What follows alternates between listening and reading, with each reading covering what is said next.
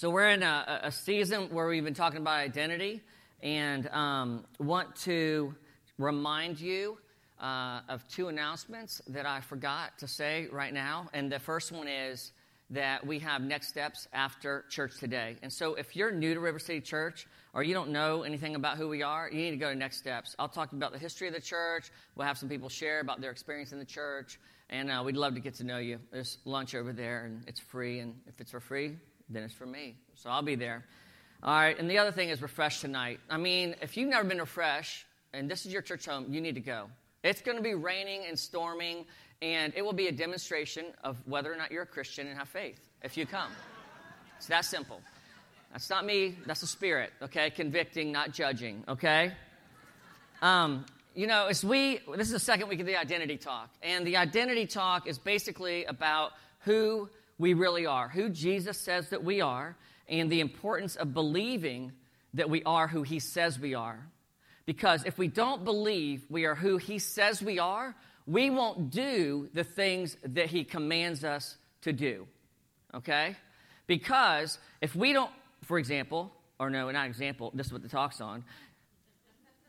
If we don't believe that we have the authority that Christ says we have, if we don't believe that we have the power that Christ says we have, then we are not going to move towards commands that require us to have authority and power. Does that make sense? So if you believe you're like you're a spiritual weakling and you know you're hanging on by a thread and God will never use you or whatever, whatever, whatever, and that and that's not really who you are. That's not how God sees you. That's not your identity in Christ. If you believe that, then you are not going to feel worthy or capable um, to step out and to do anything. Because you're going to be like, yeah, I, I'm a horrible Christian, and, you know, I struggle with this, I struggle with that. Okay, here is the reality of identity is that once it is given to you, once you receive authority and power, it cannot be taken away. Okay? It's who you are. It's who you become when you become a Christian. It's not like here's a little authority and here's a little power, right? And do the best you can and work, work, work. No, no, no, no, no. That's not how it works, folks. The way it works is this is who you are, this is who you always will be. When I look into you, Antley, I see a perfect heart. I see a powerful person. Whenever I talk, whenever we sing about the darkness trembling, Jesus is saying it trembles because of you. Darkness trembles because of Christ in you. I mean, think about that. Christ is living in you. The Spirit of God that raised Jesus from the dead is living in you. And when we move in power, when we obey His commands, when we heal the sick, we cast out demons, we proclaim the gospel, we proclaim and we demonstrate the kingdom of God, darkness flees. It has no power over us. We are so much more powerful. It is not an even battle. It is not an even battle. We have so much more power that when we step into that, He goes. He goes. But if we don't believe that we have this authority and power, we won't move in power. And if we don't move in power, the enemy will be, he's, that's all, he, he moves in power all the time. In the spiritual realm, we, we read about that in Ephesians. It's not about uh, against flesh and blood. He's always moving in his power. He's always moving in supernatural and, you know, power that's in the spirit. He's always doing that. And if we're not, then nothing will happen. Nothing. If you're not moving the power of God, if you're not releasing the power and understanding the authority that you've been given to release the power, then you will not grow the kingdom of God. You will not experience the battle that we've been called to be in. And that, that's what's fun about being a Christian is like kicking the enemy's butt, right? Like seeing people healed, seeing people come to, the, come to faith, Seeing people experience the kingdom of God from going from death to life. People that, who, who, who have broken arms healed. People who are deaf speak. People who are blind see. People who can't hear hear. That is powerful. And we have the authority and we have the power to move in a way to make those things happen. That's what the kingdom of God is. That's what the kingdom of God looks like. What is it? What is a disciple? We're going to get ready to talk about this in a few weeks. This is a very simple response, and it's, it is, it's right. A disciple is someone who builds the kingdom of God. That is the measure of a disciple. Are you building the kingdom of God? And, and you can, it happen in a variety of ways, but it requires you to believe that you have authority, and it requires you to move in power. And power is the ability, to, the, the ability, this is the ability, the strength, and the might to complete a given task. And authority is the right to use that power of God. And we talked about a police officer, and that he could go anywhere, directed traffic, go into a mob, and they could like beat him up, they could run him over, right? Because just one of them. But they don't because of the authority that his uniform reflects. The authority that's been given him that if you do that to him, you're going to pay, right? He has authority. And if you move against him, he has weapons like tasers, the bat, or, or, you know, shotgun or a gun to enforce the authority that he's been given. He has the power to enforce the authority, okay? So that he can create rest where there's unrest, where he can bring peace where there's violence and chaos. The same thing is true for us. We have been given authority in Christ, and we have been given power in Christ to move and to build his kingdom where there is darkness, where there is chaos, where there is unrest, where there is death, where there is dying, where there is pain, where there is suffering. We are called, commanded, and given the authority and the power to build God's kingdom, to bring light where there is darkness. You know, um, whenever I come up here, this is like what I'm called to do. Okay, so I've been given authority to speak at church, and I've been given power to speak at church. And, and my prayer is always that there's power in my words. They're not my words, they're the words of Christ, hopefully. Sometimes it's not, though. And um, I know, I know. Some of you always think that, like, that's not Jesus. He just made that up or something. That's from him, that's not the Lord. Um, but I look confident. I probably come across as confident. And, but I struggle like the rest of you. I struggle with all of you. That it's hard for me to believe, even though I have this gift, even though I've been doing this for 25 years, it's hard for me. Every time I step up here, I struggle with, oh my word, what's going to happen? Um, I mean, really, it's, it's, it, it, I come across this way, and, and it's, I'm with you. It's hard to believe. It's hard for me to believe that God would ever call me to this place and give me the authority and the power to remain there and to minister out of that. And there are folks in here who have had struggles with addiction. There are folks in here who have had things happen to them that are not good, that are devastating. And there are people in here that have done devastating things.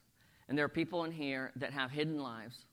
There are people in here that um, have a, a darkness part of their life that no one knows about except for God. And you believe that you aren't qualified for this. You believe that you've been given less authority. You believe the lie that you are somehow exempt from the command that Jesus has given you as his child to move the kingdom of God. And that is the work of the enemy in your life. That is a lie that he has told you, that he's made you feel so that you will disengage that is his prime directive. Once you go from the kingdom of darkness to the kingdom of light, his priority, his priority is to get you to believe you are not who he says you are. Because if you don't believe you have authority, you will not execute and use power. Yep. Don't keep doing that, everybody. I'll get freaked out and I'll lose my place. I just lost my place, all right? I'm going to go through this part of the gospel um, where we find Jesus just before the Last Supper, or he's, eh, you know, he's in just before Passover, just before he's going to be killed. And uh, it says, you know, in this passage, it shows a dialogue between him and Philip. And um, where Jesus, this is where the verse is, that you'll do even greater things than me if you believe. And in this um, passage, it's all about believing, getting Peter, I mean, getting Philip, getting the disciples to believe. If you believe, if you believe, if you believe. Why don't you believe? You should believe right? And demonstrating faith and exercising faith. And then I'm going to talk about just a few things, a few things that um, why it's hard for us to do that, okay?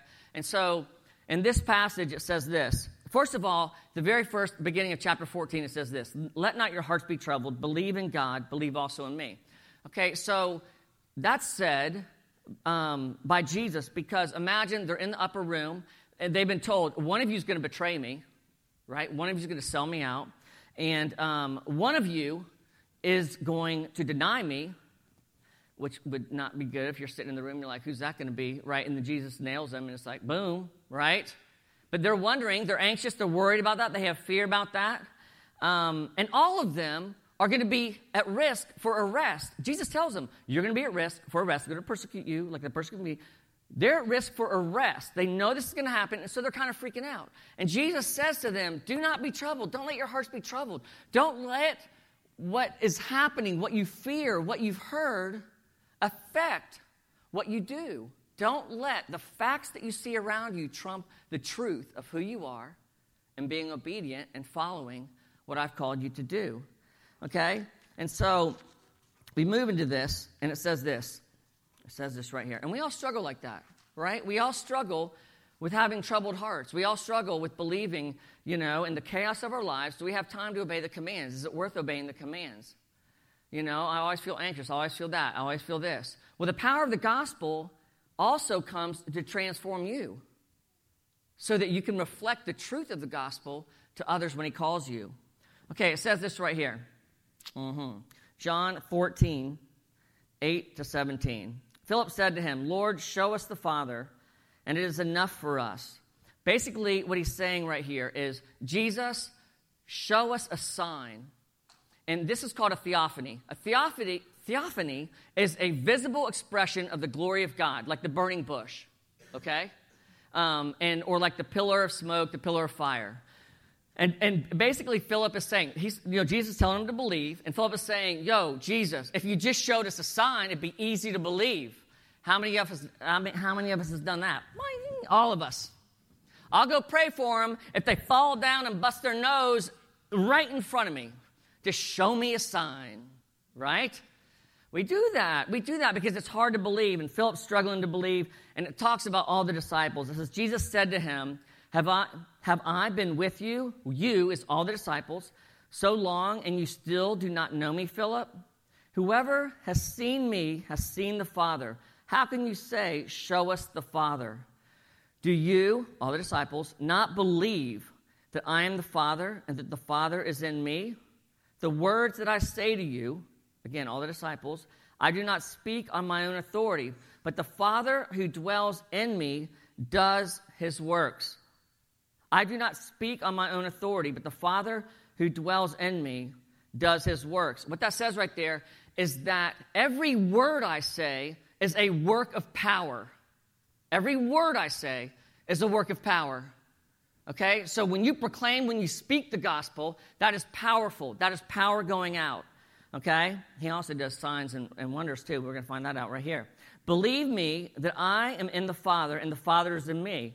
Or else believe on account of the works themselves. And so Jesus is saying, if you don't believe in me because of what you don't see, then believe in me because of what you do see. Believe in me because you've seen the kingdom of God come through me. I am doing only things that God can do. I am doing only things that I could be doing if I have the authority that's been given to me by my Father, which is what he says, and I have the power to do those things, which is the power of God.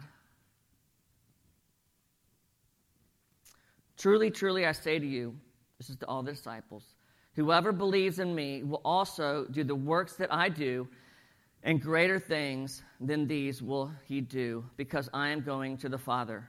Whatever you ask in my name, this I will do, and the Father may be glorified in the Son if you ask anything in my name. Now, this is a crazy verse. Like, there's all kinds of translations about what does it mean that we're going to do greater things than Jesus okay? And I've, I've, read a lot about this. But basically, what Jesus is saying is if you believe in me, if you believe you are who you say you are, you're going to have to do what I've been doing. I command it. I'm going to the Father.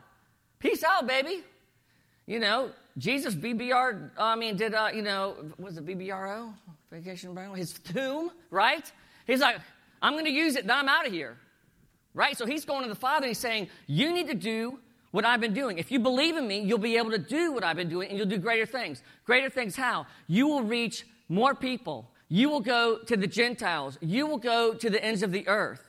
You will be moving the kingdom in power and reaching people that I never reached. You'll be extending the kingdom of God beyond the Jews that I came to speak to. Greater things, greater places, more numbers. I mean, Billy Graham, one concert, one like prayer thing in a stadium, boom, pretty much outdoes Jesus in terms of gospel conversions, right? Greater things by his power and his authority. But he says you need to believe. You need to believe. Do you believe this is who you are? And then he says, If you love me, you will keep my commandments. And I will ask the Father, and he will give you, this is all the disciples again, another helper, helper to be with you forever, even the Spirit of truth, whom the world cannot receive because it neither sees him nor knows him. You know him, for he dwells within you and will be in you. So, this is what happens. This is the gist of the story. Philip says, Yo, Jesus, show me a sign. And then Jesus goes, What do you mean, show you a sign? I am in the Father, and the Father is in me. I am the perfect and final theophany. I am the perfect and final visible expression and manifestation of God's glory and His power and in His authority. I am it. And so that's what we get in the first half of this. And then Jesus at the end says, Truly, truly, I say to you, you're going to do the same thing. How are you going to do the same thing? Because I'm going to go and my spirit is going to come and live in you. So, who becomes the perfect representation, the perfect theophany for God the Father when Jesus goes? You do. You do. Every one of you do as a believer. And you are the most powerful thing about being powerful. You are the most being, you are the most powerful thing and what God has done in your life about the power of God. That the power of God lives in you. Everywhere you go, you bring the power of God. Everywhere you go, you reflect the power of God. And so whenever you say, God, show me a sign, this is what Jesus is getting at. Whenever you say, God, show me a sign, he's saying, You are the sign. You are the most powerful sign for the world to see. You are power. You are my power. You are my authority on earth. Right now, you are it. Why are you asking me for a sign? You're the sign. You're the one who makes the darkness tremble. You're the one who brings resurrection. You're the one who commands healing. You're the one who brings people from darkness to light. You're the one who proclaims the gospel and moves the kingdom of God forward. That's who you are. That's how powerful you are. That's what power is and how we're called to use it. Man, I'm all over the map in this, right? Okay, so this is why, real quickly, why it's hard for us to believe power. First of all, we've been told, especially in the Bible Belt, that you are equipped to use power if you study the Bible and you know you have knowledge and you know knowledge and you the more you study the Bible, the more verses you memorize, the more you know cognitively, the more knowledge you have, that's what equips you to move in power. Wrong. No. And I've been to seminary, and that's not what seminary does. Seminary equips you for, with knowledge, but they don't teach you how to apply it spiritually into the world. Now, that's, that's a generalization, okay? That's a generalization. And it's important to study the Bible, it's important to pursue knowledge, right? But that's not the only thing that equips you. That's not the only thing that grows your faith. That's one element. But there's also a component of doctrinal faith, okay? And doctrinal faith is when we learn correct doctrine and we learn more about Jesus, more about God, more about how to live as a Christian, and we obey and we grow, again, in our knowledge. And as we grow in our knowledge, it increases our faith, okay? And we all, we've all experienced that. If we, if we read the Word, you hear my awesome sermons, you're like, man, that's really, that's teaching me stuff. I like that. That really encourages me. It gives me a boost. Whenever I said that just now about you're broken like I'm broken and God still wants to use you, that's a doctrinal truth that if you believe it as you believe it, it's going to give you faith. And there's also faithfulness. Okay, now faithfulness is whenever we walk in with Christ and we're filled with the Spirit and we begin to exhibit the character of Christ. Basically, the fruit of the Spirit love, joy, peace, patience, kindness, goodness, gentleness, and self control. That's the only Bible verse I've ever memorized, so don't get impressed, okay? Right? And so we start to reflect the character of Christ, and that builds faith in us as well, okay? Because we start living like Him, we're being faithful to Him, okay? Now, there's a third element, though. There's a third element of faith, And no one talks about this element. And it's a faith that comes in risking. It's a faith that comes in stepping out and moving in the power of the Spirit as you're prompted by God. Okay? And so as you step out in authority, as you step out to exercise power, regardless of what happens, what's happening is you are growing faith that this is real, this is true, even though the person might not be healed, even though the person not, might not come to Christ. You are demonstrating faith through risking. And the more times you do this, the greater your faith will grow. And so it's all of these components together that help us become a disciple who Christ has called us to be. But if they don't manifest in the kingdom of God moving forward, then they're a waste. They're a waste. That means there's no power. That means you're not moving in authority. Because only power in the supernatural, only power in the spiritual realm does the enemy harm. Your knowledge doesn't. The devil is a better theologian than us all, but he's still the devil. A.W. Tozer. You search the scriptures, but you don't know me, Jesus Christ.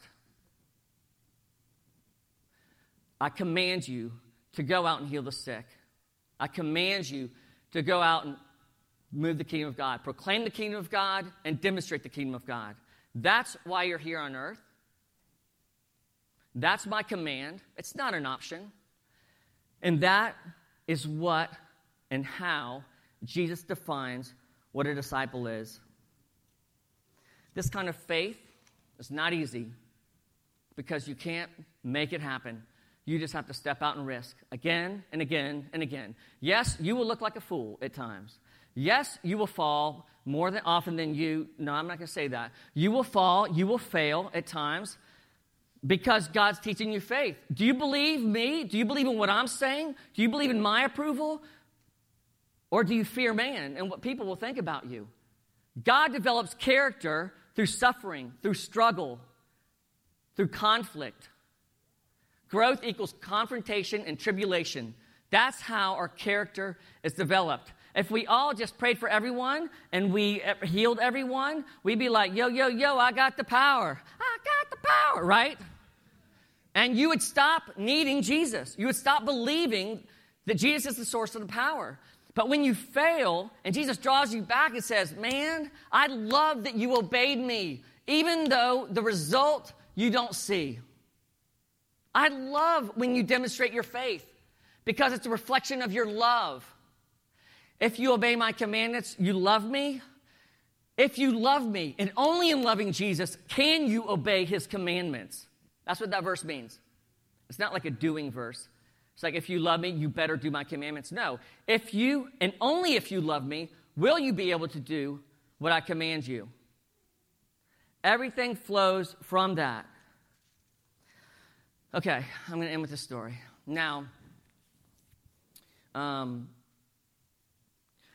there's a fine line for pastors whenever it comes to teaching um, and giving examples about truths that are hard, but they're true, okay?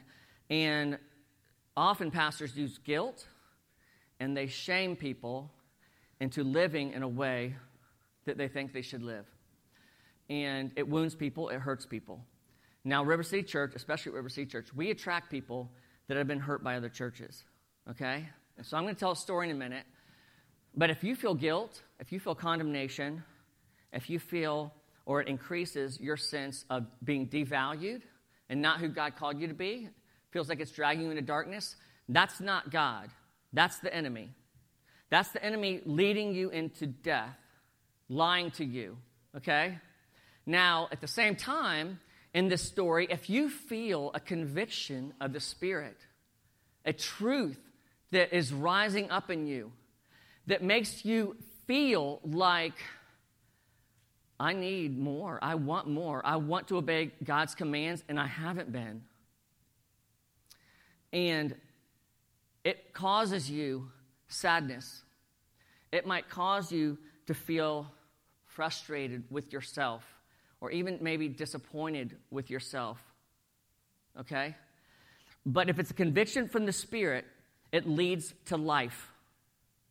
If it's a conviction of the Spirit, it will lead to life, it will lead to growth, it will lead to you receiving the invitation from Jesus to experience more of Him and more of His blessing.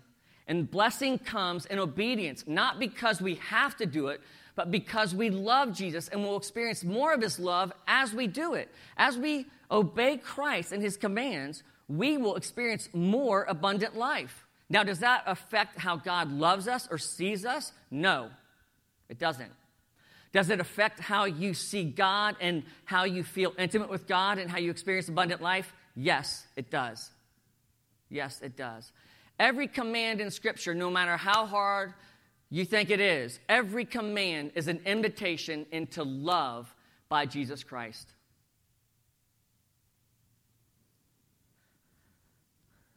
This last shooting in Florida, down at Marjory Stoneman Douglas High School, left 17 people dead and 17 people wounded.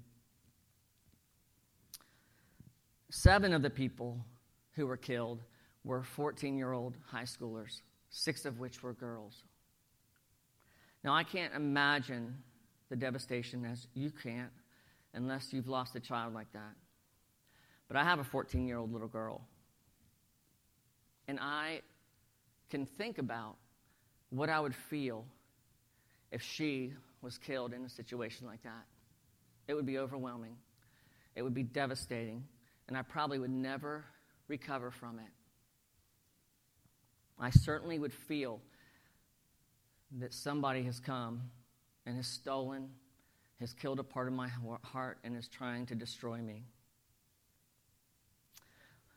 To make it worse, shortly after this happened, they discovered that there was a police officer who stood outside of the door closest to the shooting for four of the six minutes that the shooting went on. Now, if I heard that and my daughter was killed, I would be enraged. I would be angry. I would be beyond sad. The sheriff said, What's his role? What should he have done? He should have addressed the killer and killed the killer. Rick Scott, our governor, said, the law enforcement officer should have done everything in his power to save these innocent people. Someone else said, I don't understand. He had been training his whole life, he was a decorated officer, but when it came time for him to execute his authority and power, he didn't. And the result was that people died. That's what happens when we choose to not execute and move in the power that we've been commanded to move in. He gave them power and authority over all demons and to cure diseases. And he sent them out to proclaim the kingdom of God and to heal. Now, there's no guilt, there's no shame but I hope that you feel conviction. Because when you choose not to engage in the war around you, whether you see it or you don't, people die. And our Father in heaven, who loves his children much more than I will ever understand or ever love grace, that is how much he loves his children. He loves them in a way that we cannot fathom. And when he sees those he's commanded, those that he has saved with the blood of his son Jesus Christ, not entering in, not engaging, not operating in the training, the preparation, the authority, and the power that we've been given as a result of a death that was so precious to the Father. You know, I think that I think that that hurts the Father. Now, he grieves not only over those that were lost that he sees in the battle, but he grieves over us as well. And he has grace and he has compassion. And he wants us to engage because he wants us to experience more of his love, depend more on him, grow in our faith. the end of this report I was watching, um, the reporter said, the last time this happened, they spoke the names of the people. They said, We will remember. The crowd chanted that. And then whenever he ended, he did the same thing. He went through the names and said, We will remember so and so. So and so, we will remember. And then the very last thing that he said was this.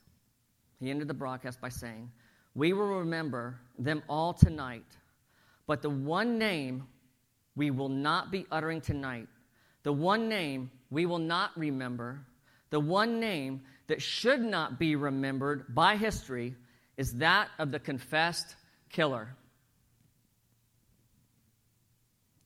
That almost broke my heart more than what had happened with the families.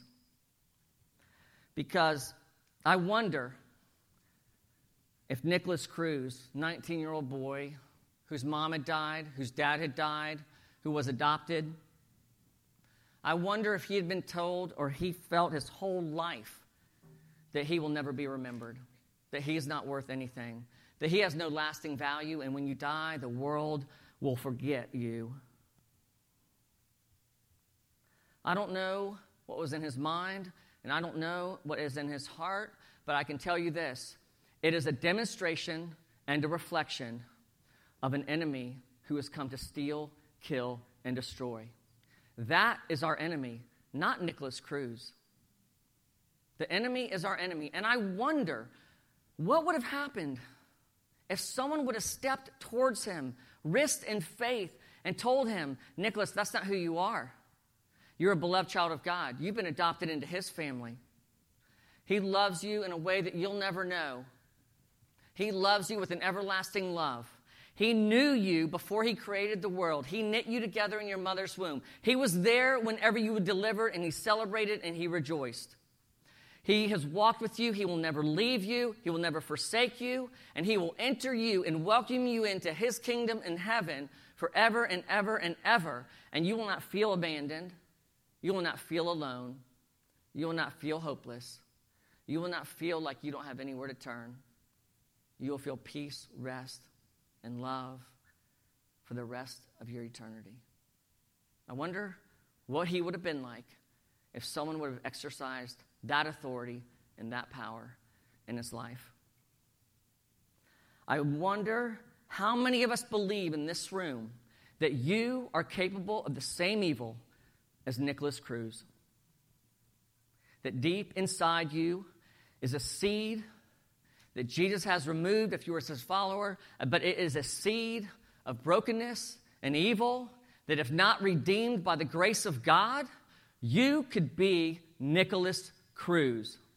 If not but by grace, you could be Nikolas Cruz. There's no difference between him and us except the grace of God.